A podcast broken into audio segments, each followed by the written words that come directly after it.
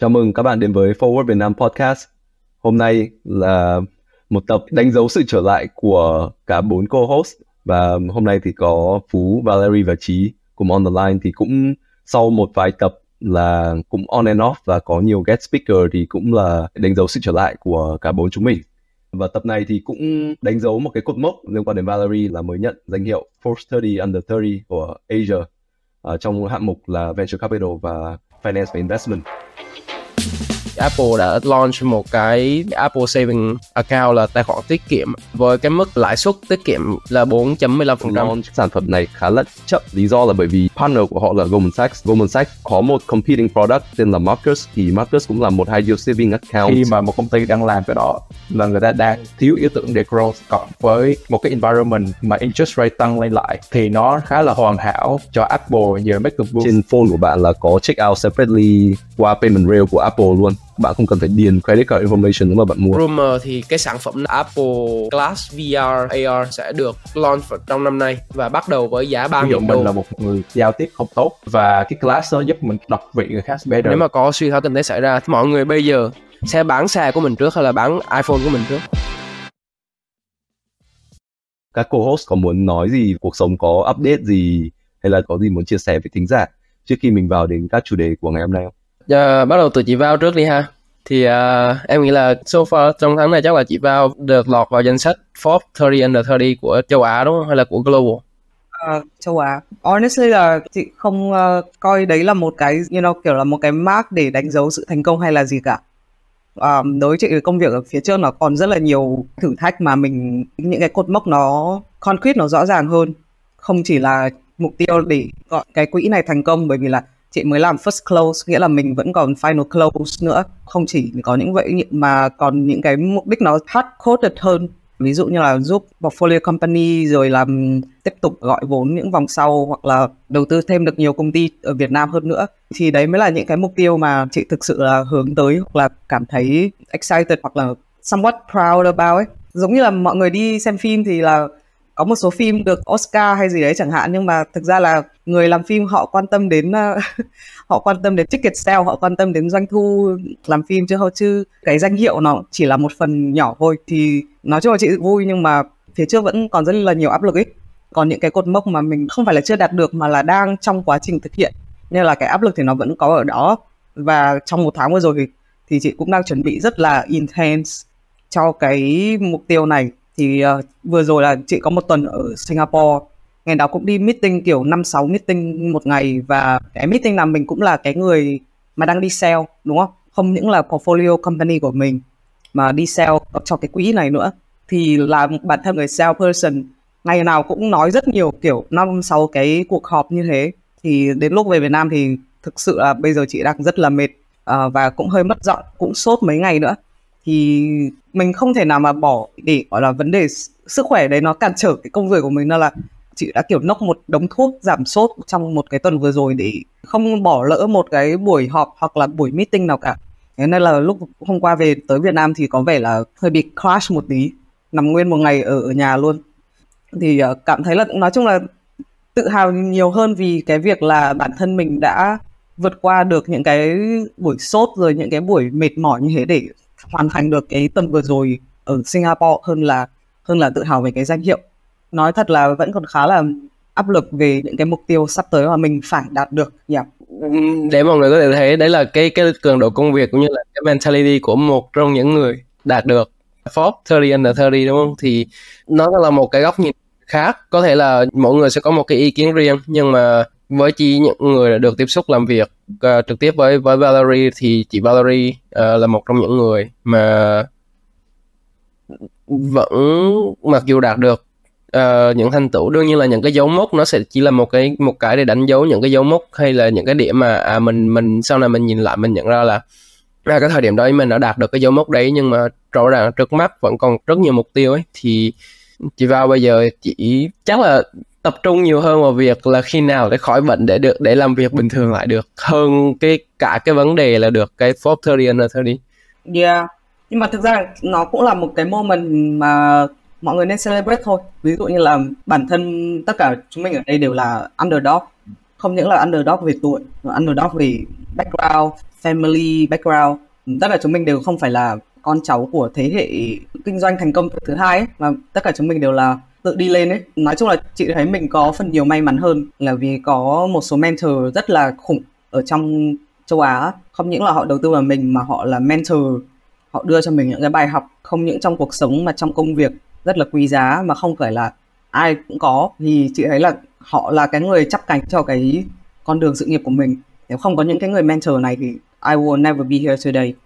Thì đấy là một cái moment mà để mình nhìn thấy là it's okay to be an underdog trong cái quá trình mình sẽ gặp những cái người mà họ không tôn trọng mình hoặc là họ họ không đánh giá cao bản thân mình. But it's okay. Just keep going. Phải nên là rất là tập trung vào những cái hard milestone đấy những cái thực sự là những cái meaningful milestone mà mình đang có ở phía trước thì nó sẽ làm mình tiếp tục đi tiếp ấy. Thì cái award này nó coi như là nó nó là một cái recognition thôi. Um, các bạn không nên uh, kiểu tự ti là mình trẻ hoặc là mình uh, underdog mình không có background gia đình khủng như các bạn khác mà làm cản trở cái con đường của mình đúng không? Mình nên um, celebrate the fact that you are underdog and then find a good mentor find a good circle of friends and then you know you can achieve your goals. Cái lúc mà chị nhận được tin là là chị đạt được ấy thì cái cảm xúc của chị lúc đấy là có bất ngờ hay là có hào hứng hay là gì không? Hay là hay là lúc đấy tức là chị đang tập trung làm việc nên chị thực ra là còn chẳng để tâm nhiều. Thì cái cảm xúc của chị lúc đấy nó như là như To be honest là lúc đấy đang rất là bận ở Singapore. Hôm hôm đấy đang ở Singapore, tự nhiên thấy điện thoại cứ rung rung. Hôm đấy đang planning là meeting dày đặc luôn. Và cũng khá là stressful bởi vì là mình còn đem theo cả một bạn startup mà mình mới đầu tư sang sinh cùng với mình. Nên là cũng có một cái KPI là phải giúp họ hoàn thành cái vòng này, cái vòng gọi vốn này đấy nên là áp lực nhiều hơn ấy. Cái hôm đấy khá là áp lực. Thế là um, lúc biết thì cũng không có cảm giác gì mấy ngoài cái việc là vẫn còn đang áp lực về cái về cái startup kia. Thế xong rồi tự nhiên lúc đến pitch với một anh anh này thì là giám đốc của một quỹ rất là lớn rất là crazy. Quỹ kiểu những người trong finance như bọn mình sẽ rất là thần tượng ấy. À, tự nhiên anh ấy kiểu chúc mừng. Ờ, xong rồi anh ấy bảo là ờ, uh, colleague của anh ấy cũng được vào cái danh sách đấy. I realize là anyway là cũng được recognize bởi vì là mình trong cùng một cái list của coworker của họ. Thì yes, thì lúc đấy mới bắt đầu kiểu cảm thấy là this might be something big chứ còn trước lúc đấy thì most likely là just nervous and uh, stressed about the trip and the milestone that I have to get to this trip thôi. Yeah, Vũ thấy uh, một điểm mà Vào nói uh, rất là hay là là về cái việc là là có khi là là cái external validation từ người ngoài chưa chắc nó đã ảnh hưởng mình rất là nhiều ấy. Có khi là nó cũng chỉ là một cái rất là nice to have. Internally có thể vào cũng ok, decently happy nhưng mà uh, ngoài ra thì cái đấy nó cũng có một cái hệ lụy tức là nói về mặt vĩ mô thì có khi cái achievement này của Val có thể làm potentially là uplift thứ nhất là cái friend circle hai là cái ecosystem around Val là có thể là mọi người sẽ believe more on the, your vision mọi người những người mà look up to Val những uh, những người mà kiểu coi như là theo dõi Val thì biết rằng là ok hard work will come to fruition. Những cái hard work của Val đã được recognize và được mọi người coi như là công nhận. Thì Vũ nghĩ là in some way thì nó cũng không phải là tệ đến mức đấy. Nó nó cũng có những cái hệ quả rất là tốt cho cả cái ecosystem và những cái uh, những cái người xung quanh mình. Thì Vũ nghĩ là nó cũng là một cái kết quả outcome khá là được. Mặc dù là Val thì tất nhiên là một người rất là humble rất là một người rất là từ chối những cái hào quang hào quang rực rỡ đấy đúng không? Nhưng mà nhưng mà có khi mà mình đã đi lên cái hào quang rực rỡ đấy thì những người mà đằng sau mình lại càng inspire để mà tiếp tục work harder để mà achieve cái đấy hơn thì thì thì Vũ nghĩ là nó cũng nó cũng là một điều rất là hay. À, nói chung là Vũ cũng là một tính cả for Việt Nam podcast Vũ cũng thay, thay mặt các co-host là cũng muốn celebrate cái achievement này với bao. Và mọi người cũng rất là happy. Mọi người ở đây là tất cả mọi người cả những người nghe lẫn người trong cuộc này đều biết là Val là người rất là believe vào your vision và work hard for your vision thì thì cái đấy là một cái milestone rất là what what you're celebrating if you are not celebrating thì Vũ, Trí và Phú sẽ celebrate cho vào. Oh my god, okay, thank you guys, thank you guys. Em nghĩ là chị là work hard a lot để achieve này nên là sometimes you can take uh, a moment to appreciate uh, yourself. Em rất là resonate a lot với cái, cái, cái, cái analogy của chị là cái người bán phim care nhiều về doanh số bán sale thì đó rất là hay. Hồi nãy em tính hỏi là nếu mà chị không coi cái achievement, cái Forbes 30 under 30 này là một cái milestone gì đó, thì cái một cái milestone mà chị đang có trong đầu để mà chị, gọi là, xác nhận với bản thân là, ok ta đã achieve được something là gì, thì nếu mà chị có thể chia sẻ được thì chia sẻ cho tụi em mà có thể là những bạn khán giả tò mò em thực sự rất là thích cái underdog mindset nha. Nếu mà chơi poker thì một cái tương tự là chơi short stack ấy thì nhiều khi mình stack mình nhỏ nhưng mà mình luôn có một cái risk là mình sẽ on đẩy on in được với thằng deep stack. Thì với lại mình have nothing to lose đúng không? Nhiều khi ừ. bạn đang uh, đang bet lên cao thì mình ở in position mình đẩy on in rồi mình squeeze someone. Thì nó cũng khá là hay. Em enjoy being the underdog. Oh, để explain cho những bạn tính giả nghe. Cái từ underdog là gì? Giống như là một người đang ở thế yếu một người kiểu ít gọi là vũ khí hơn hoặc phải đấu với một bên rất là mạnh ấy. đây underdog là kiểu như vậy hoặc là một đội đá banh một đội yếu hơn đá với đội đầu bảng hoặc đội có nhiều thành tích. Đấy thì uh, yeah, em em em rất là mong là chị sẽ thành công được trong tương lai. Và nói chung là là luôn luôn tấm gương là một ví dụ cho những bạn khác. Đấy là động lực một cái inspiration là thế. If you put in the work with the effort uh, you can achieve. Ừ, thì những cái mục tiêu tương lai gần thứ nhất là đóng thành công cái quỹ này này rồi là giúp tất cả các portfolio của chị gọi thêm được vòng tiếp theo. Rồi uh, mục tiêu long term thì là generate DI nghĩa là cash on cash return cho investor của chị. Và mục tiêu dài hạn thì là được vào list ờ, uh, Midas list là top tech investor ấy.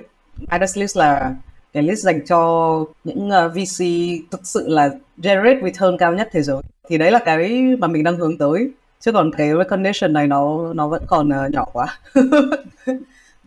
Yeah, cho những bạn không rành thì Midas là cái ông mà chạm vào thứ gì là thứ đó biến thành vàng ấy. Thì cái goal chị bao là muốn thành người phụ nữ chạm gì ra vàng. Chạm cái gì là rồi biến cái đấy thành vàng. Đấy. Yeah.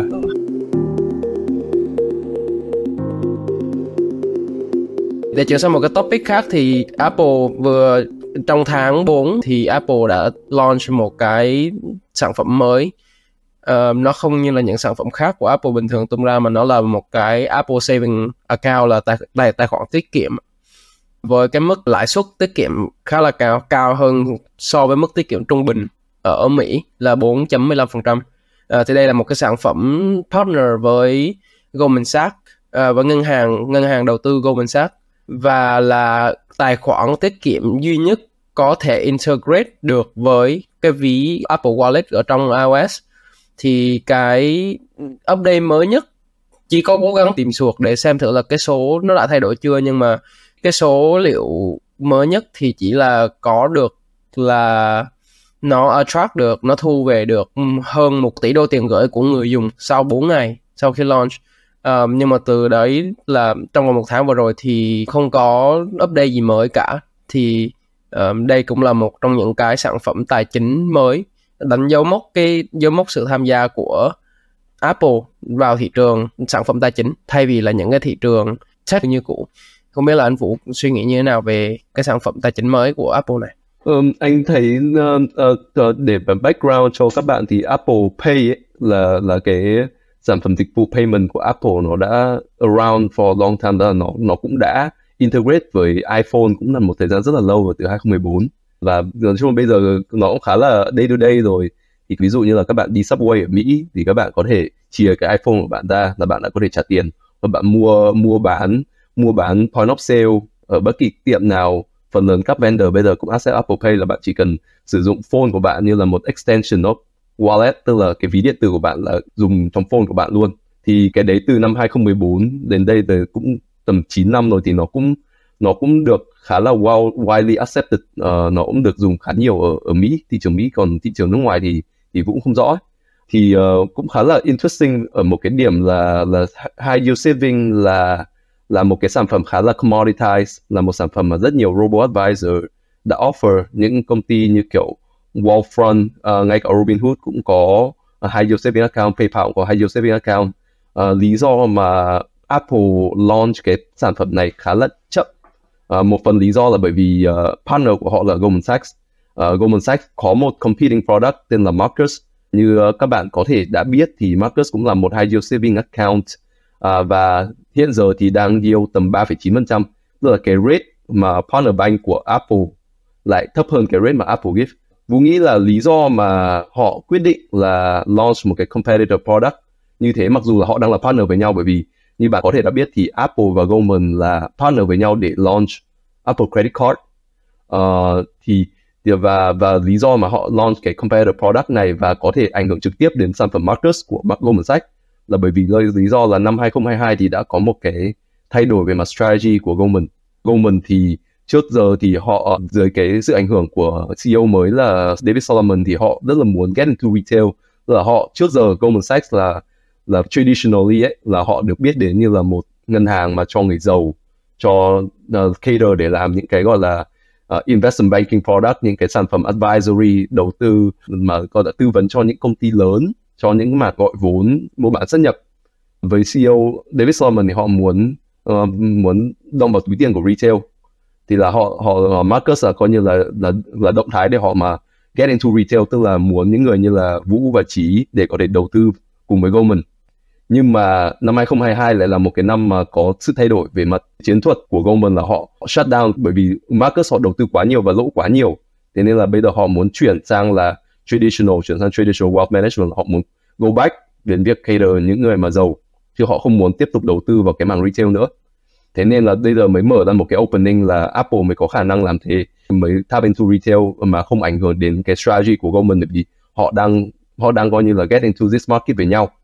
Vũ nghĩ là là cũng có một cái cái news mà Vũ uh, mà chỉ mention về 4 ngày mà một tỷ tiền deposit, một tỷ tiền cho vào thì cũng là một cái tín hiệu thể hiện là những nhà đầu tư nhỏ lẻ vẫn đang tìm kiếm return, vẫn đang muốn tức là sau hệ lụy của những cái fail, bank failure thì thì họ vẫn muốn tìm những cái brand để họ trust để họ có thể đầu tư. Và actually là trong môi trường đầu tư hiện tại thì đầu tư tiền mặt cash investment lại là một cái mảng đầu tư rất là hay. Bởi vì có khi là bạn đầu tư vào bond, bạn đầu tư vào trái phiếu cổ phiếu năm 2022 và bạn lỗ rất nhiều. Và bây giờ là bạn có một cái product là gần như là virtually là safe. Không bạn không mất tiền mà tự nhiên bạn bỏ vào bạn được 4 5 phần trăm. Thì nó và cộng thêm là cái brand của Apple là một cái brand rất là được được tin tưởng đúng không? Hiện giờ thì sản phẩm rất là mới thì Vũ cũng chưa thấy có một cái kiểu gọi là break of trust or anything nhưng mà cũng có khả năng là tức là Apple trước giờ thì họ họ vẫn là biết, biết đến về cái kỹ năng bảo mật của cái phone của họ thì vẫn chưa có khả tức là ví dụ nếu mà bạn bạn coi như là Apple bây giờ đang muốn get into banking thì họ có thể leverage được cái brand của họ để vào được cái ngành tài chính bởi vì thực ra là như bọn mình cũng đã discuss về Silicon Valley Bank hay là những cái bank khác là banking là là một cái một cái phần rất quan trọng banking là niềm tin và thực ra là một cái firm như Apple thì thì họ đã tận dụng, họ có thể tận dụng được cái brand của họ để có thể, để có thể coi như là lấy được niềm tin của, từ investor. Grand scheme of things thì thực ra là cái mảng này rất là bé. Nó chỉ là một cái phần rất là bé của Apple. Apple là một công ty rất là lớn và phần lớn sale của họ là vẫn đang đang là về mặt hardware. Về mặt services thì vẫn tầm 20% revenue của Apple thôi. Và Apple Pay thì kiểu tiny Apple Pay là dưới một phần trăm revenue của Apple thế nên là đây cũng chỉ là một cái mảng gọi là Apple dùng để chơi và và cũng là để diversify thôi nhưng mà chưa phải là một mảng focus của Apple. Nhưng mà cũng để xem là về sau thì thì có gì thay đổi không nhưng mà nó cũng là một cái tin rất là hay. Bởi vì như bạn thấy là bây giờ tất cả các công ty đều get into financial services ngay cả một công ty như Apple. Thì uh, thì nó cũng là mọi uh, nếu mà mọi người đọc headline thì thấy là kiểu oh Apple is now trở thành một ngân hàng ấy. Thì nó cũng là một cái gọi là một cái new competitor in the market một cái đối thủ trong uh, cạnh tranh chính thức trong trong thị trường fintech cũng rất là hay để mà xem xem là các đối thủ sẽ phản ứng như nào. Qua cái tin của Apple thì em em có em có muốn add on hai ý và uh, on the top cái ý của anh Vũ cũng như là hai cái um, implication mà em có thể thấy được. Thì đầu tiên là em đồng ý với anh Vũ cái việc mà Apple tận dụng những cái lợi thế của mình để nhảy vào thị trường financial service với em nó là make sense. Tại vì theo thống kê á, thì là các sản phẩm fintech các công ty fintech á, nó có chi phí customer acquisition á, cái chi phí acquire user um, của banking nó đắt hơn nó cao hơn nó tận 20 lần so với cost acquisition của fintech. Và nếu mà mọi người đối đối với một cái customer base tới tận hàng hàng tỷ người như như Apple ấy, thì em tin là thậm chí cái Apple có thể uh, lower cái cost of acquisition này xuống thấp hơn cả fintech nữa. Thì rõ ràng là Apple thực sự đã có một cái lợi thế rất rất là rõ ràng trong cái cost of acquisition. Đó cũng là một trong những cái căn cứ mà Apple có thể thực sự offer được cái yield cao hơn national average. Tại vì thực ra là nếu mà mình mình mình đặt câu hỏi là làm sao Apple có thể offer được một cái yield cao hơn cả ngân hàng những cái ngân hàng bình thường người ta có thể offer ấy. Thì nghĩ thật ra là hiện tại có thể là Apple vẫn có thể giảm được cái chi phí low cost of acquisition để dùng cái đó chuyển sang yield và cạnh tranh trực tiếp với các đối thủ khác ở trong thị trường fintech ấy. Và đặc biệt là như anh Vũ có nói những cái lợi thế khác của Apple là một cái tập tech stack và những cái sản phẩm tech nó có sẵn trong cái ecosystem rồi thì em tin là Apple sẽ là một trong những player khá là đáng chú ý đối với thị trường fintech um, trong vòng nhiều năm tới. Và em nghĩ là các công ty fintech nên dè chừng. Fintech với em nó bao gồm không những cả traditional fintech mà còn cả crypto fintech nữa um, tại vì crypto gần đây uh, nếu mà mọi người hơi hơi bận rộn không update được thì gần đây Ledger Ledger là một cái ví ví ví lạnh của crypto ví lạnh lớn nhất hãng ví lạnh lớn nhất thế giới ở trong crypto. CTO của Ledger tự lên Reddit expose himself à, uh, expose the whole company luôn bảo là um, there's some backdoor technical that actually là Ledger có thể gửi cái seed phrase của ví lạnh crypto đấy cho các um, government institution, nếu mà người ta yêu cầu hoặc là whatever gì đấy, thì cái đấy thì em, cái vụ đấy thì em không theo dõi rõ, nhưng mà bây giờ Reddit và kiểu crypto native với mọi người đang kiểu backfire Ledger khá là nhiều và nhiều người bây giờ thậm chí còn đang discuss là đôi khi store seed phrase trên à, iPhone còn an toàn hơn ấy. Và trong tương lai đôi khi là dùng personal device, high secure personal device như là kiểu iPhone hay là Mac, hay là MacBook, thậm chí nó còn an toàn để để secure crypto, thậm chí nó còn an toàn hơn cả dùng vi lạnh ấy which is em không có đủ cái expertise để có thể đánh giá về những cái assessment đấy nhưng mà that's something like uh, mọi người có thể tìm hiểu thêm và em tin là Apple có đủ lợi thế và có đủ edge để có thể cạnh tranh trong thị trường fintech. Yeah, em thì uh, suy nghĩ cái việc mà Apple mở cái account này theo hướng là what's next for Apple ấy. Tại vì mọi người biết là 20 năm vừa rồi là hai thập kỷ mà Apple grow rất là mạnh về mặt revenue, về mặt profitability và tất nhiên là những người shareholder, những người cổ phần, những người chủ của Apple đã hưởng lợi rất là nhiều từ công ty đó đúng không? Và những cái flagship product, những cái sản phẩm mà mọi người khi nhắc tới Apple để Apple để biết là iPhone, uh, MacBook với là iPad thì dạo gần đây là 5 năm gần đây thì chỗ lên là AirPods, AirPods Pro các kiểu thì đương nhiên là những cái đó sẽ tới một cái trần grow nhất định đúng không? Thì tổng dân số là 8 tỷ người thì đương nhiên sẽ không, cái lượng sale mỗi năm để ra một cái version mới đi nữa, dù có bán tốt đi nữa, thì sẽ luôn một cái mức cap cố định. Thì bây giờ là Apple, một công ty với mức vốn hóa rất là khổng lồ rồi. Và mọi người có biết đấy nếu nhìn balance sheet của Apple là luôn luôn có hàng tỷ cash sitting on balance sheet và cái cách người ta distribute dùng cái đó gần đây là through dividend và lại buyback share. Tức là khi mà một công ty đang làm cái đó là người ta đang thiếu ý tưởng để growth nên là bây giờ khi mà cộng với cái một cái environment mà interest rate tăng lên lại thì nó khá là hoàn hảo cho Apple. Giờ make a move giống như anh Vũ nói là bây giờ cũng là lúc mà Goldman cái uh, Marcus Department người ta phải let it go tại vì người ta không thể nào bear thêm cái uh, cái khoản lỗ đầu tư cho cái department đó nữa. Thì Apple bây giờ với lượng tiền cash khổng lồ của mình và Marcus cho một cái green light đi đi. Thì bây giờ thì thực sự khi nhảy vào cạnh tranh nếu như chỉ nói fintech thì Apple có thể absorb được một lượng cost of customer acquisition rất là lớn và có thể maybe subsidize cái yield for a good time để bắt đầu gọi là customer hoặc là create một cái brand name. Và cái câu chuyện Apple nó remind phố một cái brand name khác ở Mỹ là General Electric. Đó là một công ty chuyên sản xuất mấy cái đồ uh, dân dụng dùng trong gia đình kitchenware uh, rồi mấy cái đồ điện trong gia đình ấy thì một đoạn sau khi mà công ty grow rất là mạnh thì uh, General Electric cũng có một cái brand là Gen, uh, General Electric Capital. Và cái cái cái đó cũng đem về một lượng profit rất là lớn cho công ty. Và mọi người biết là khi mà capital vào mình chỉ cần tap được một vài percentage của cái dòng tiền thôi thì cái lượng cái lượng revenue lượng profit đem về cho công ty rất là lớn. Thì có thể bây giờ như chị nói nãy là cái services as a percentage của revenue nó chưa lớn nhưng mà over time thì nó sẽ grow to become a higher phần trăm của cái revenue. Thì đó là cái mà Phú quan tâm hơn là what's next for Apple's uh, shareholder.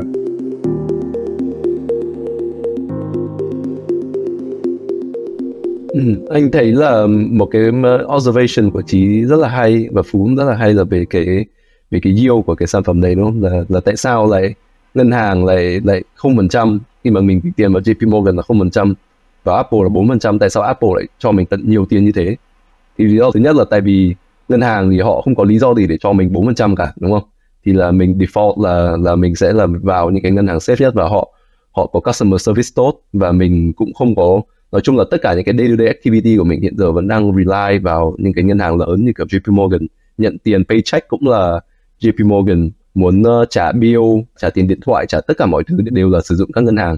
Nên họ cũng không có lý do gì để mà họ offer mình thêm cái deal bởi họ đã có utility rồi.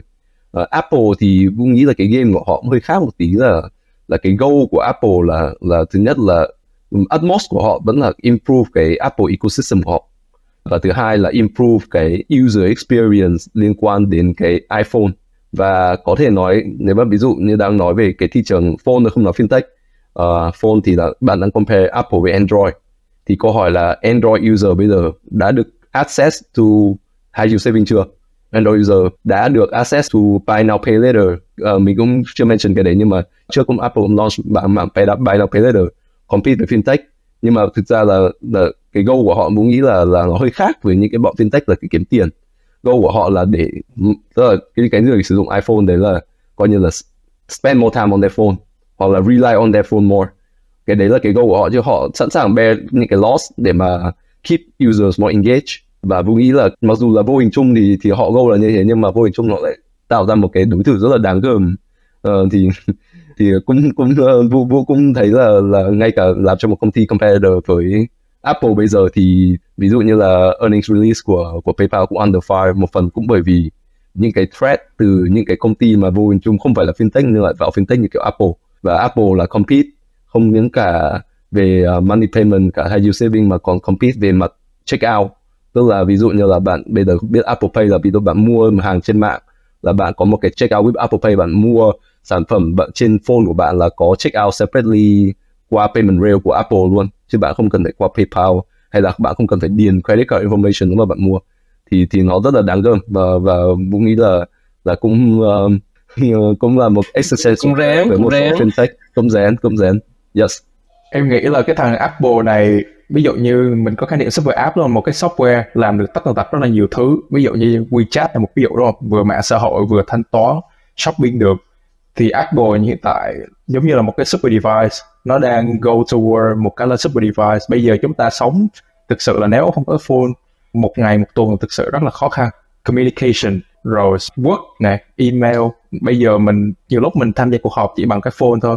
Nếu mà không có nhu cầu gì mà dùng video quá xịn, chỉ cần put on audio thì cái iPhone của mình có thể làm tất cả mọi thứ giải trí giao tiếp rồi soạn email gửi email tất tần tật. Bây giờ payment nữa nhiều lúc mình cũng không cần đem ví ra ngoài nữa chỉ cần cái phone mình tap lên cái uh, card, card reader thôi là xong rồi. Thì lại chỉ nói về cái lecture cũng rất là hay thì có thể tương lai Apple cái iPhone có thể là một trong những cái công cụ là cái gateway để mà contain cái seed phrase của cái người dùng crypto chẳng hạn thì có thể là Apple đang làm cái iPhone ở đó hoặc là những cái device khác iPad, MacBook thành một cái super device khi mà mình chỉ cần hold một cái này thôi là đi tất cả mọi nơi làm tất cả mọi thứ được.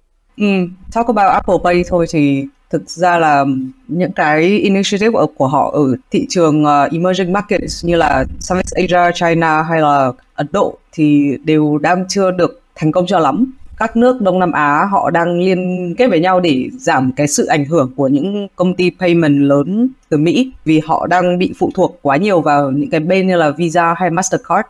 Thì những cái công ty payment local như là GrabPay, ShopeePay rồi uh, Việt Nam là Momo, VNPay thì lại đều đang được ủng hộ nhiều hơn để đỡ phụ thuộc vào những cái công ty Mỹ như là PayPal hay là Visa, Mastercard. Và thậm chí là Apple Pay còn không được vào Việt Nam nghĩa là Apple Pay là không có available ở Việt Nam nhé ở Ấn Độ thì họ chị đánh giá cao cái tính innovative của chính phủ Ấn Độ thì họ có một cái UPI payment system là bây giờ người dân Ấn Độ là có thể đi Singapore và vẫn dùng UPI mà không cần phải dùng Visa hay là dùng Mastercard. Đấy là chị đánh giá rất rất là cao cái sự innovative của chính phủ Ấn Độ.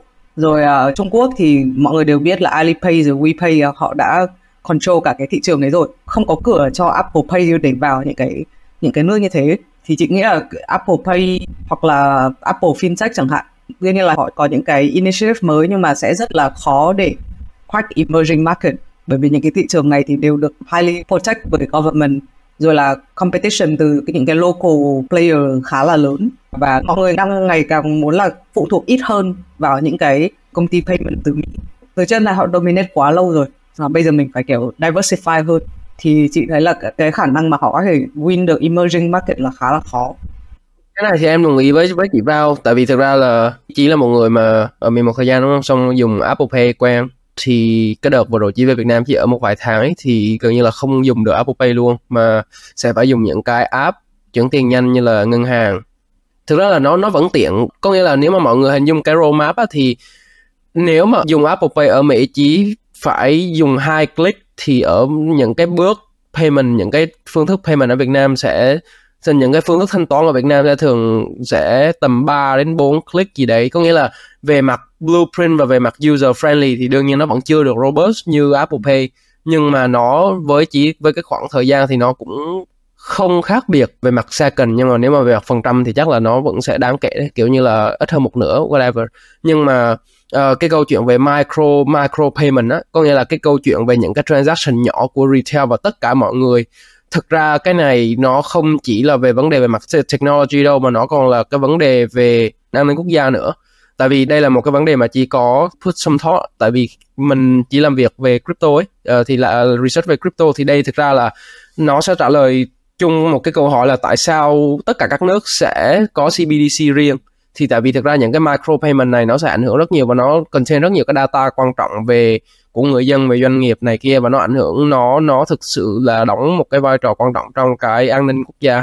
Đâm ra là như chị vào em đồng ý hoàn toàn với chị vào thì những cái micro payment hay là payment infrastructure cho micro payment hay là những cái thanh toán nhỏ nhỏ lẻ sẽ luôn luôn được chính phủ bảo vệ. Đó là lý do tại sao mọi người thấy là Trung Quốc nó sẽ có một, một cái hệ thống macro payment riêng ở Việt Nam mình những cái công ty fintech ở Việt Nam cũng sẽ có những cái hệ thống thanh toán riêng gần như tất cả các nước đều có riêng chứ mình cũng chẳng bao giờ thấy là Hàn Quốc hay là Nhật Bản sử dụng WeChat của những cái hệ thống của nhau đúng không? Thì cái này nó là về vấn đề về an ninh quốc gia nữa. Add on the top cái ý của anh Vũ với lại Phú ấy thì với em thì cái việc uh, Apple nó sẽ khác đi so với một cái super app. Chỉ không nghĩ là là Apple đang cố gắng tạo thành một cái super app nhưng mà uh, nếu mà ai có theo dõi cái cuộc họp thường niên của Warren Buffett với lại Charlie Munger của ờ, uh, Berkshire Hathaway á thì có một ý mà Warren Buffett nói mà chỉ thấy khá là hay. Có nghĩa là Apple thực sự là một cái phenomenon uh, business right now. Tại vì nếu mà mọi người hình dung nếu mà có recession xảy ra nếu mà có suy thoái kinh tế xảy ra thì mọi người thường mọi người bây giờ sẽ bán xe của mình trước hay là bán iPhone của mình trước? Rõ ràng là mọi người sẽ bán chiếc xe của mình trước. Bán trước khi bán iPhone luôn. Thì có nghĩa là nó reflect được là hiện tại cái công nghệ của Apple cũng như là và cái mức quan trọng của những cái thiết bị điện tử cá nhân ấy, nó đã ăn sâu vào trong cuộc sống của, của mọi người có rồi. Đâm ra là bây giờ có recession thì thì doanh số có thể giảm nhưng mà Apple rất khó để phá sản. Thì đó là một cái phenomenon business mà thực sự bây giờ ai cũng nó rất là dễ để operate được ấy uh, có nghĩa là thành công thì phải cần nhân tài đương nhiên nhưng mà nó khá là khó để fail. Thì khi mà Apple nó càng ngày càng expand cái ecosystem và với cái North Star của Apple luôn luôn là làm sao để cho người dùng Apple những người mà obsessed và loyal với cái ecosystem của Apple có những cái trải nghiệm user in, in, in interface nó hiệu quả và nó đơn giản nhất. Um, thì em nghĩ là bây giờ mình đặt câu hỏi là thay vì sau này người dùng, nếu mà Apple offer the same chung những cái sản phẩm về mặt financial service, thay vì người dùng sau này người ta phải ra ngân hàng, thì bây giờ người ta có thể làm mọi thứ ở nhà, người làm mọi thứ ở ngay trên cái điện thoại của mình. Những cái thiết bị của mình từ từ máy tính, từ iPhone hay là từ Apple Watch bây giờ làm cái gì cũng được rồi là customer service excellent customer service của Apple thì outstanding xưa xưa này rồi. Thì nó có rất nhiều cái lợi thế khi mà nhảy vào cái thị trường này. Và ở Mỹ thì có hai công ty mà bất kể nó nhảy vào business model nào thì các đối thủ đều phải sợ là Amazon và Apple. Thì cái sự rẻ của anh Vũ với em thực sự nó là, là valid. Nó không chỉ valid đối với direct competitor như là PayPal hay là các công ty fintech khác mà ngay cả đối với crypto infrastructure những nó nó sẽ hơi khác một xíu. Nó vẫn có ảnh hưởng về mặt um, lợi thế cạnh tranh. Tại vì at the end of day thì mọi người cũng sẽ chỉ dùng một hệ thống payment một số hệ thống payment hàng ngày thôi và is is there's a market share and there's a market cap of like how many transaction bao nhiêu cái transaction sẽ được proceed ở đây thì đó là cái takeaway của chị cũng như là add on the top về cái topic này.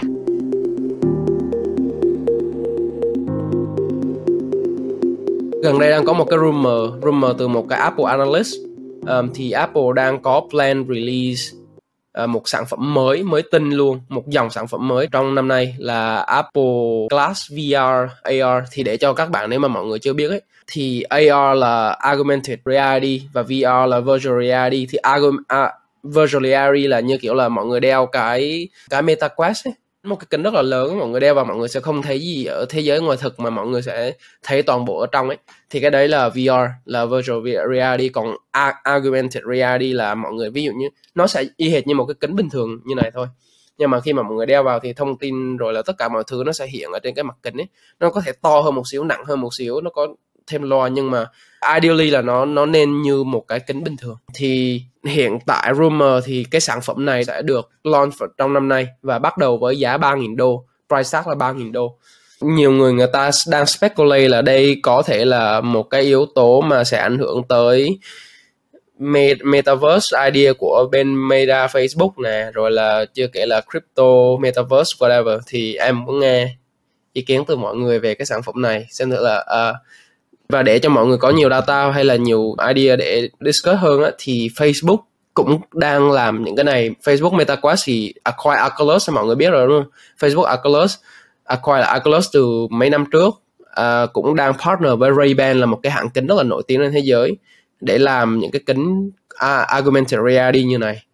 Thì bây giờ Apple cũng đang muốn cạnh tranh với cái ở cái mảng này. Thì em không biết là mọi người nghĩ như thế nào về một cái tương lai liệu là cái tương lai AR VR này nó có gần hay không và mọi người có cái gì mọi người thích và có cái gì mà mọi người không thích đối với những cái imagination hay những cái tưởng tượng đối với cái công nghệ này? Anh nghĩ là cái này là một cái typical move, move uh, straight out of Apple playbook. Trước giờ thì họ không bao giờ là người đi đầu nhưng mà họ luôn luôn là người đi sau và hoàn thiện hoàn thiện sản phẩm của người đi đầu. Ngay cả họ không phải là người sản xuất uh, first smartphone họ không phải là người sản xuất the first tablet họ không phải là người sản xuất the first fitness device has been around for forever nhưng mà họ lại là những người mà hoàn thiện lại những cái concept mà mà mà các cái người khác đã đi ờ, đã đi trước và và họ rất là patiently observe những cái mistake của những cái người đi trước để mà họ có thể hoàn thiện những cái sản phẩm của họ. Thực ra về metaverse, cái bet on metaverse của Meta thì họ hơi, cái cái về market timing của họ thì vũ cảm giác hơi sai một tí. Khi mà họ launch và launch cái dedication, launch cái investment của họ trong thời gian mà mọi người come back from covid là một lúc mà mọi người muốn là có những cái in-person interaction và focus vào những cái in-person interaction hơn là cái việc là là họ muốn vào thì quay lại cái thế giới ảo. Cái thế giới mà mà thường như là cái cái vision đấy nó cũng một phần là tied to cái việc là covid lúc ấy đang widespread và lúc ấy là mọi người đang rất là kiểu tìm cách để mà connect với nhau online, đúng không? Thì bây giờ có thể là nói là khi mà mọi thứ lại trở về bình thường, covid scare nó cũng go away và khi mà cái hype nó nó cũng đã Ờ, nó cũng normalize rồi. Thì là bây giờ hype chuyển sang là AI đúng không? Thì thì đây mới là cái lúc mà mà mọi người có thể make được cái rational decision là ok là khi mà bạn xem một cái product thì bạn có nghĩ là bạn cái product này nó có benefit bạn hay không? Thì vũ nghĩ là nó cũng là một cái good move của Apple để test the market. Vũ trước giờ thì track record của Apple về product thì vũ không bao giờ down. Vũ cũng không chắc là vũ có thể name được một vài sản phẩm mà Apple đã flop. Uh, có những idea mà Apple potentially floated in the past như kiểu Sabrinka và họ chưa test thôi. Nhưng mà Vũ cũng không chắc là Vũ có thể name được những cái sản phẩm mà họ coi như là về execution thì họ làm không tốt đấy. Nhưng mà Vũ nghĩ là về infrastructure wise thì họ vẫn chưa đủ lực như kiểu Facebook để làm những cái sản phẩm integrate với những cái kiểu platform hay là Vũ cũng không chắc là họ là họ integrate với những cái sản phẩm khác của Apple như nào. Như kiểu là bạn xem là Apple iPad, iPhone với cả Apple Watch thì nó integrate rất là rất là tốt với nhau ấy. Thì cũng không biết là cái vision của họ như nào thì cũng chưa thấy announcement. Thì cái này cũng là chắc là như chỉ nói analyst note thì Vũ cũng muốn rất là curious về cái integration thôi còn về ecosystem của Apple rất là mạnh thì Vũ nghĩ là nếu mà họ leverage cái ecosystem của họ mà somehow leverage được cái developer on Apple platform các thứ thì thì họ hoàn toàn có thể successful và trở thành một good competitor in the market. Hay cái timeline chỉ nói thì hình như là AR VR chắc là sẽ set ra trước cái uh, Apple Class. Apple Class will be at least I think a few years later. Thì ngay giây phút chúng ta đang sống hiện tại rất là nhiều cutting edge technology being developed. Rất là nhiều công nghệ mới đang được develop mỗi ngày bởi những người engineer, những người scientist. Đó, ví dụ VR AR là một thứ, Apple Glass là một thứ người đó AI như ChatGPT là một thứ, hoặc là ngay trong biotech là có những người out there pushing the boundaries để chế một cái loại thuốc mới, hoặc là cách để gọi là reverse aging or slow aging, right? Thì cái thằng AR VR là một cái công nghệ mà phú, I think I'm on the less excited side just personal. Take là hai cái use case lớn nhất mà phú có thể phú dùng với AR VR là một là remote working và hai là gaming. Và một một số người stretch hơn nữa là sẽ là tourism right travel ở trong cái máy VR AR nhưng mà mọi người thấy là hiện tại công ty ở bên Mỹ mà không biết ở những cái như nào, đó là push với việc là return the office rất là nhiều. Thì một cái use case mà Phú mới mention là work from home, nó thực sự đang bị giảm đi cái probability còn cái gaming thì not likely everyone all of the people will play thì đấy.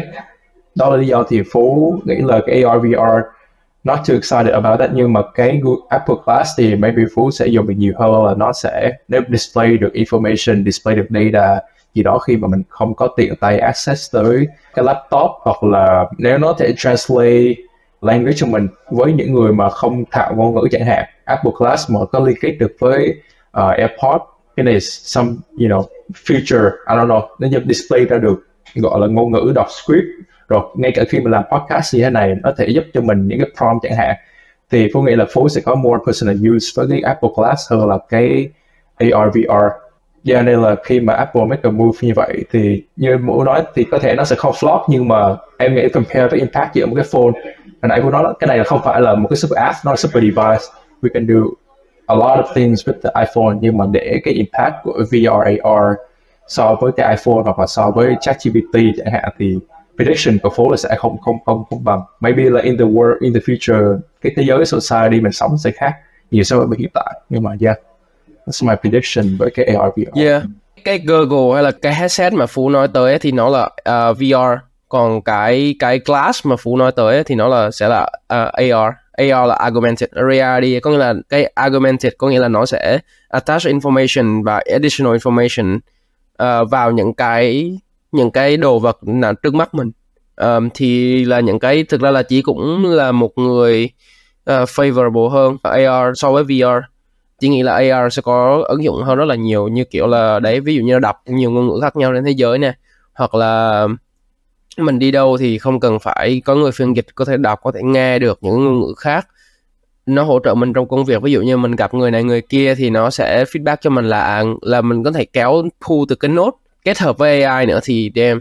Ví dụ như là mình gặp người này thì nó search luôn trên mạng là người này là ai information như nào, whatever, hoặc là mình có thể pull up from notes là là cái hệ thống kiểu notion của mình là à, người này mình gặp bao giờ mình nói lần trước mình gặp mình nói những cái gì những cái gì thì nó sẽ như là một cái trợ lý cá nhân đắc lực ấy. Mà chưa kể là kết hợp với sức mạnh của AI nữa thì những cái cải tiến trong AI trong nhiều năm tới nữa thì không biết là nhiều năm tới có thể mình sẽ sống trong một cái thế giới đó nó rất là khác bây giờ ấy khác nhiều ấy.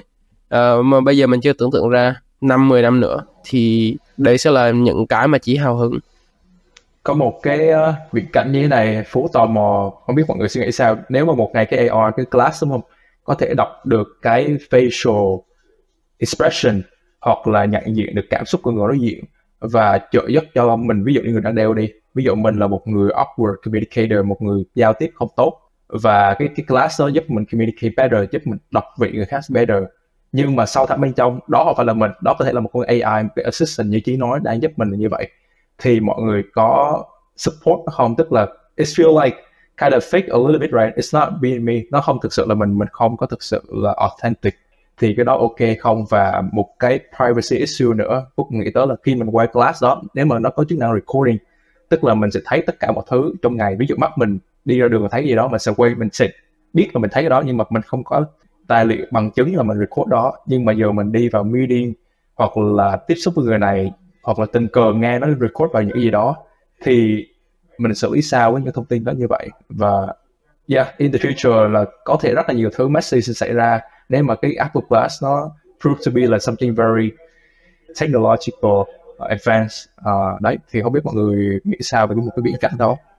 Ừ mình mình nên phân biệt rõ ràng là có hai stage về mặt information. Ở đây thứ nhất là tất cả những thông tin hay là những thông tin mà phú nói là như như kiểu những cái sắc mặt hay là những cái chi tiết trên khuôn mặt của mình như là mắt mở to, đồng tử mở to, xong miệng lệch phải lệch trái, whatever. Như trong phim á, thì thực ra là những cái đấy là những cái information mà AI hoặc là Google hoặc là cái kênh đấy nó sẽ feed cho mình. Và mình sẽ là người react đối với những cái thông tin đấy. Nó nó sẽ y hệt như là cách mà mọi người sẽ react đối với tất cả những thông tin mọi người đang đọc bây giờ trên mạng ấy. Có nghĩa là thông tin nó fit cho mình, nó là một chuyện mà mình react và mình observe những cái thông tin đấy, nó là một chuyện khác đâm ra là đương nhiên là khi mà mình tiếp xúc với những cái dạng thông tin mới như là kiểu những cái dạng thông tin như vậy thì mình vẫn nên con người trong tương lai nên được educated và phải luôn luôn tìm hiểu để có thể biết được là à những thông tin nào có thể đúng những thông tin nào có thể đang sai và nó đang manipulate. Và gần đây rất nhiều chuyên gia đang phải warning về AI ấy, tại vì thực ra là AI bây giờ nó sẽ không phân biệt được quá quá mạnh những thông tin về hình ảnh yet mà nó chỉ phân biệt được những thông tin về language thôi. Tại vì thực ra là tất cả mọi thứ trên internet bây giờ đều đang ở dạng language model, đúng không? Đều là chữ. Thì nó sẽ mạnh hơn về mặt chữ, nhưng mà sau này khi mà mình có nhiều data, mình feed cho nó nhiều data hơn về mặt hình ảnh, thông qua những cái dữ liệu mà nó ghi lại được, nó sẽ tạo ra những cái hệ lụy khác. Và đó là lý do tại sao mà rất nhiều chuyên gia gần đây đang raise cái concern về AI và AI regulation.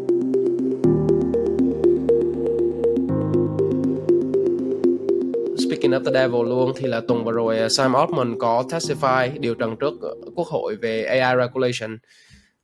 Anh xem đúng cái clip mà Sam Altman bảo là là ông ấy không own the equity nào trong uh, công ty và ông ấy làm đấy bởi vì ông ấy yêu công việc của ông quá. I love it thôi.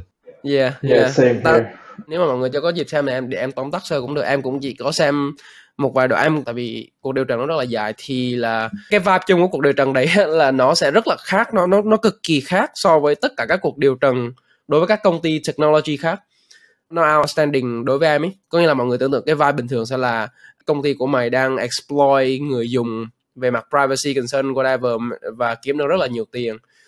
Và mày phải chứng minh là tại sao tụi tao không nên regulate mày kỹ hơn. Nhưng mà cái cuộc điều trần đấy đúng kiểu là uh, bên quốc hội sẽ bảo là chúng tôi nghĩ là là chúng ta nên bắt đầu uh, regulate AI một cách kỹ hơn xong sau đó mình cũng kiểu là ừ tao đồng ý với mày. Xong kiểu đúng kiểu là nói cái gì cũng sẽ đồng ý có nghĩa là Sam Altman là một người rất rất đồng tình với việc là AI nên được regulate chứ không không phải là vì đang làm cho một công ty AI nên là không muốn AI bị regulate. Đến lúc cái đoạn mà anh Vũ có nhắc đến đó là hỏi là you make all the money right? Thì kiểu là kiếm được rất nhiều tiền từ cái này đúng không? Thì sao mà mình bảo là không chẳng có một cái equity nào trong công ty nhận đủ tiền để để để trả bảo hiểm. Thế là xong. Tại vì thực ra Sam Altman đối với những bạn mà chưa biết ấy, thì Sam Altman founder của OpenAI cũng là một trong những self-made millionaire rồi. Ngày xưa làm chủ tịch của YC làm chairman của YC Y Incubator ấy. Rồi là cũng là ừ, founder và investor của hàng hàng rất nhiều là startup thành công thì tức là Sam Altman qua mét rồi đâm ra là bây giờ làm cũng chỉ là vì đam mê thôi.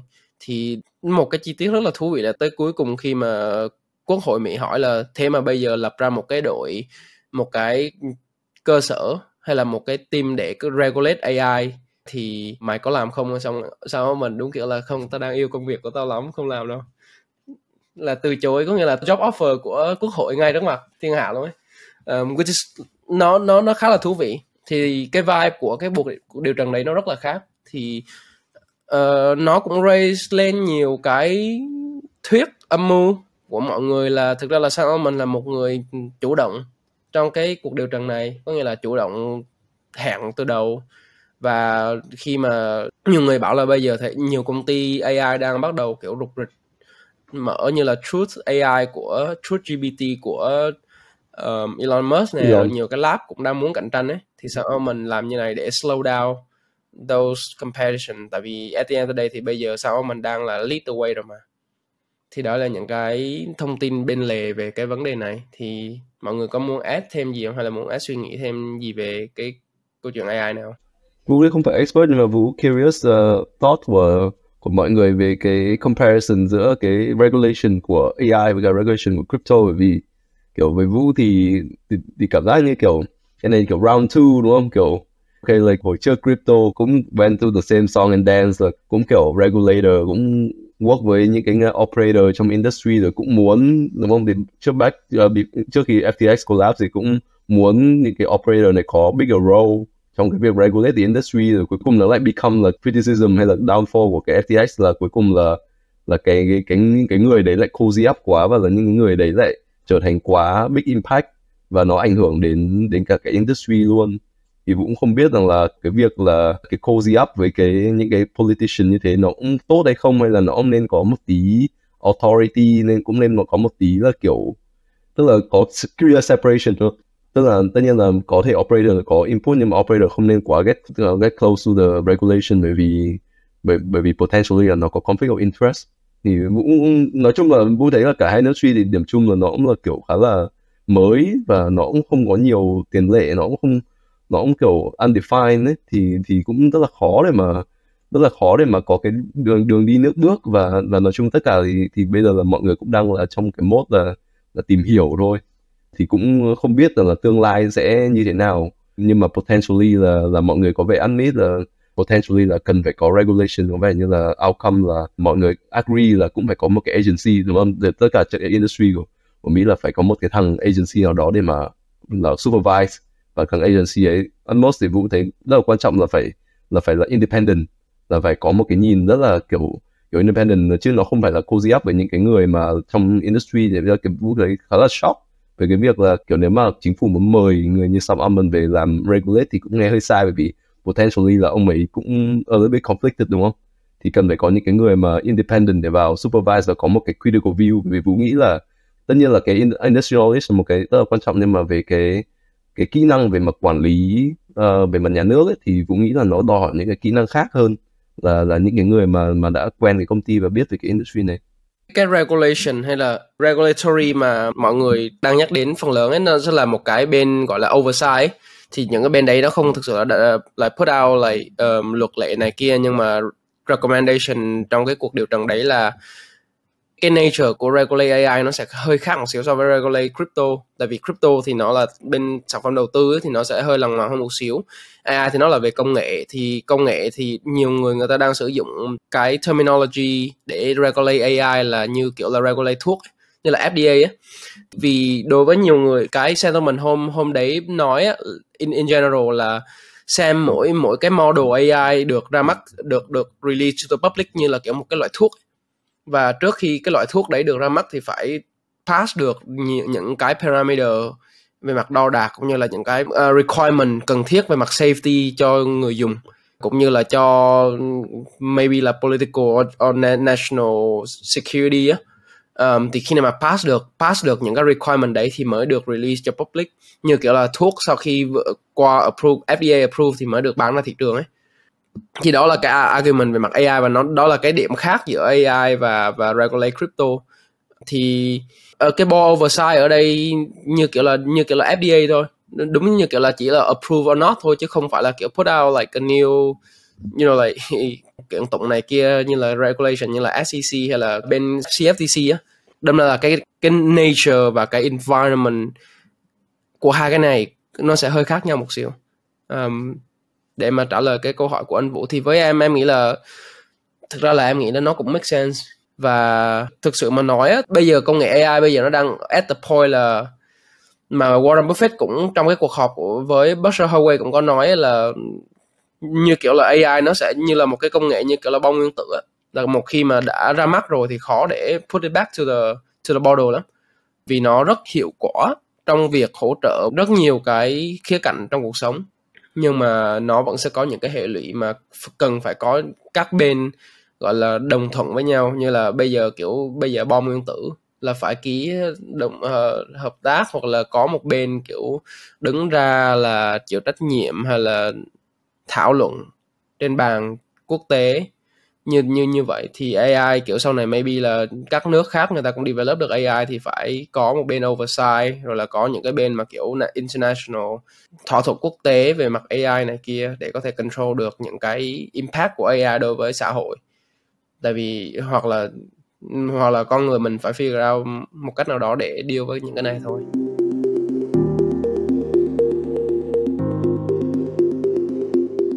Em có một câu hỏi cho chị Vào ấy là đấy là cái environment của AI ở ở Mỹ thì đối với một người mà có cơ hội nói chuyện hay là tiếp xúc với nhiều người ở châu Á hay là ở Việt Nam ấy thì cái environment về AI ở, ở Việt Nam hay là ở châu Á hay là ở Southeast Asia hiện tại đang như thế nào?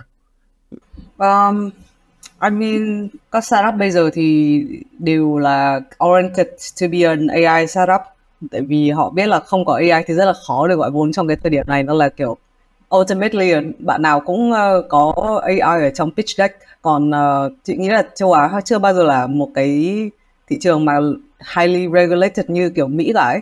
Thực ra là nước nào là đi đầu phong trào AI thì chị nghĩ là China in terms of big data and then nếu mọi người đọc cái quyển sách AI Superpowers của bác Kai Fu Lee thì yeah, China has been kiểu winning over AI từ rất là lâu rồi mọi người kiểu không nói tới thôi.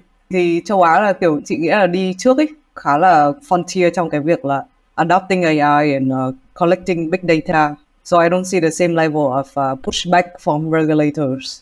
Cạnh tranh về mặt AI advancement thì em nghĩ là Trung Quốc sẽ nếu mà tùy parameter tùy tùy theo uh, cái sự so sánh tùy theo cách so sánh và những cái phương diện so sánh á thì có thể là nó sẽ uh, có thể so sánh được với Mỹ nhưng mà em không nghĩ là nó vượt quá xa so với Mỹ. Uh, theo ý kiến của em em em nghĩ là nó vẫn có at, at some level thì nó vẫn at most thì em nghĩ nó sẽ là on on par với Mỹ. Tại vì bây giờ đang có rất nhiều cái model ở Mỹ. Model large language model bây giờ đang được adopt around the world. Mọi người rất nhiều mọi người đang nói. Ở Trung Quốc thì thực sự là đương nhiên là mình không có đủ information to be honest nhưng mà với em hai cái phương thức develop AI nó sẽ khác nhau. Ví dụ như ở ngay cả cái parameter đi thì nói như kiểu là nếu mà để một cái model AI ở Trung Quốc nó được develop thì nó cũng phải collect đủ data trên mạng, đúng không? Rồi thì mạng ở bằng ngôn ngữ Trung Quốc hay là ngôn ngữ tiếng Anh.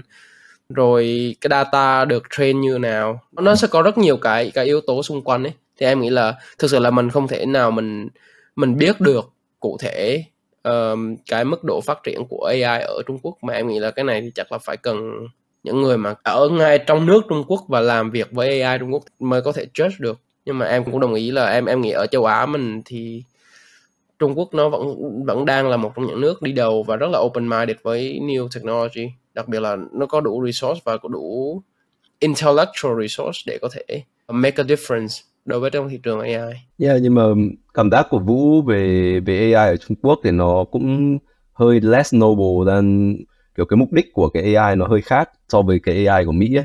Thì cảm giác như Mỹ thì kiểu như ngay cả kiểu của Elon Musk cũng gọi có tên công ty là Truth AI ấy. nói chung là họ rất là muốn tìm hiểu về những cái mới là muốn expand technology nhưng mà kiểu cảm giác như technology ở Trung Quốc là để phục vụ chính phủ là chủ yếu ngay cả đó là một cái mảng rất là mạnh ở Trung Quốc là facial recognition là, là bảo là đến ngay cả bạn đáp đáp máy bay xuống sân bay ở Trung Quốc, lái xe các thứ. Có khi là bạn lái xe quá tốc độ cũng chả ai bắt bạn, bởi vì thực ra là có cái camera nó đã tự bắt được cái mặt của bạn rồi và bạn, nó tự gửi ticket cho bạn luôn. Rồi kiểu kể cả cái social rating system mà họ đang try to implement thì thì nói chung là là vũ có cảm giác là những cái thu đấy, phần lớn là sử dụng để government có control được demographic của họ nhiều hơn là là potentially ngay cả những kiểu cũng không biết là government nó có ngay cả government trước cũng interfere khá nhiều với cái cái công ty công nghệ đúng không?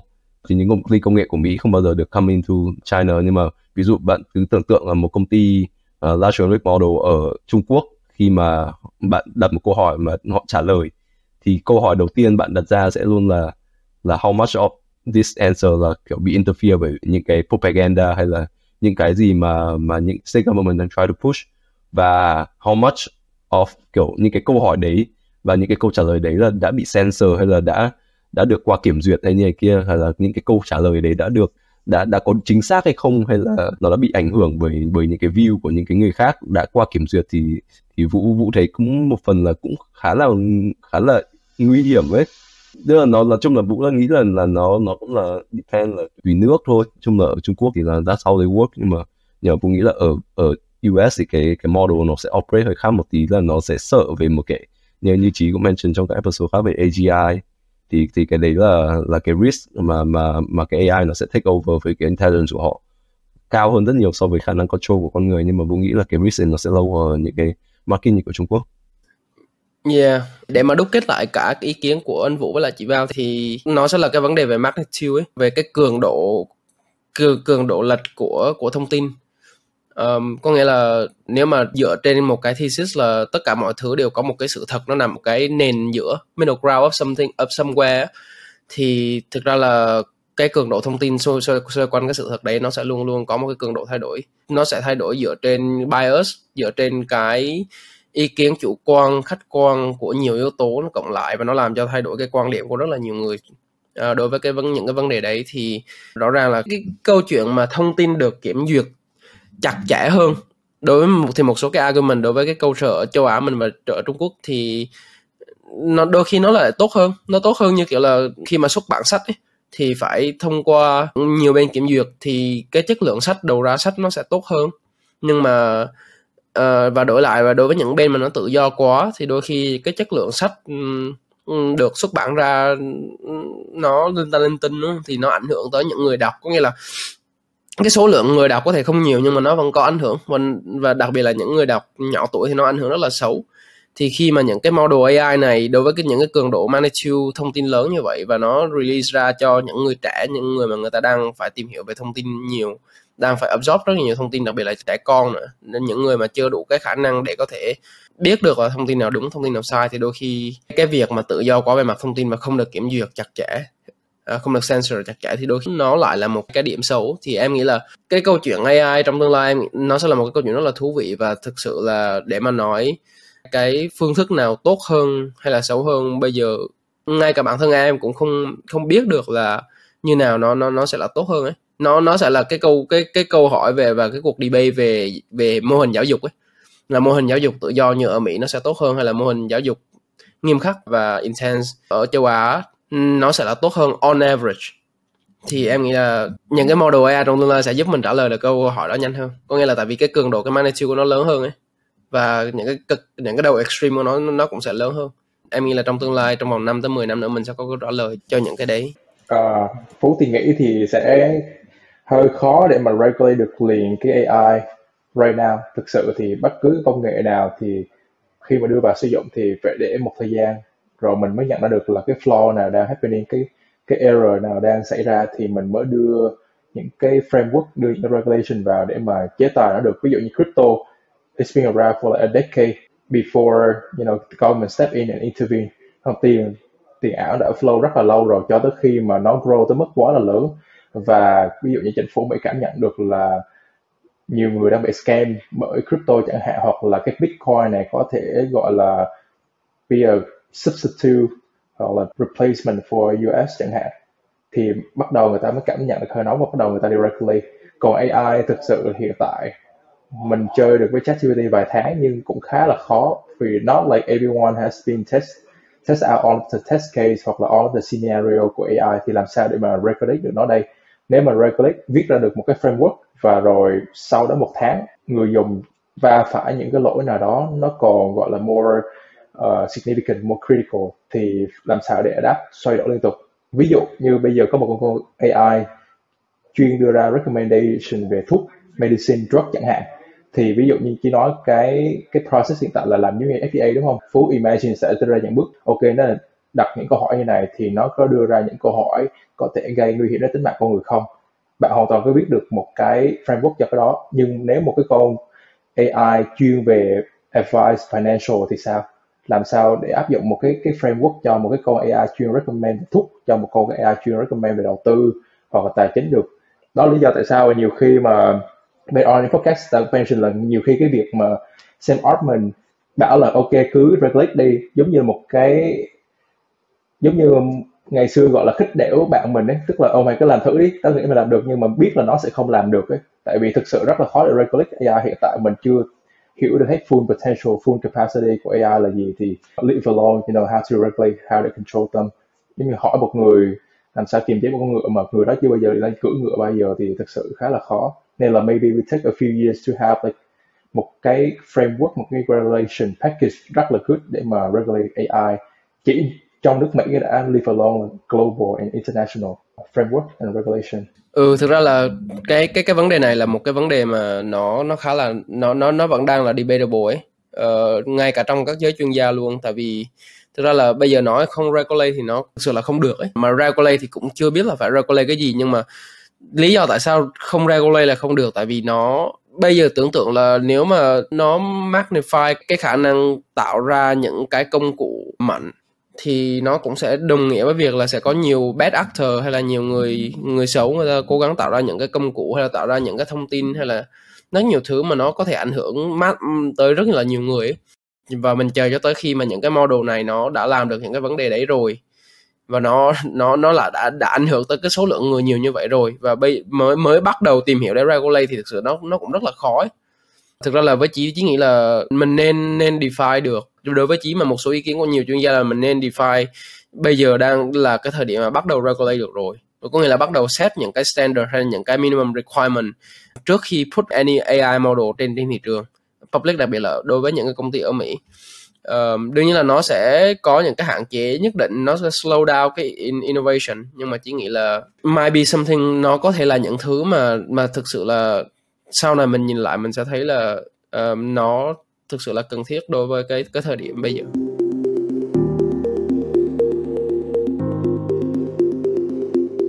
Cái hồi nãy em chí bring up là cái AI này giống như Adam Bomb đúng không?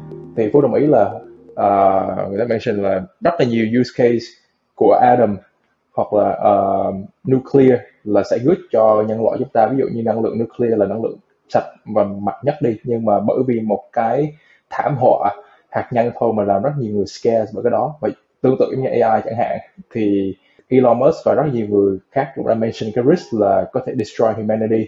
Nhưng mà có một sự khác giữa hai cái là cái atom Adam bomb có thể giết người bằng cách cho chúng ta bốc hơi ngay lập tức được. Nhưng mà AI destroy humanity bằng cách là put we out of work, chẳng hạn, và có thể là control flow information hoặc là flow of, like, thinking của con người.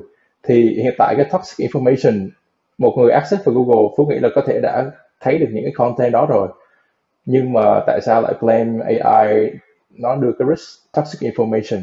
Thì Phú nghĩ là nếu như một người hiện tại biết được ChatGPT và dùng được ChatGPT thì đủ đủ smart enough để mà không dùng những cái cái cái toxic info từ đó và đưa ra những cái quyết định sai lầm trong cuộc sống của họ.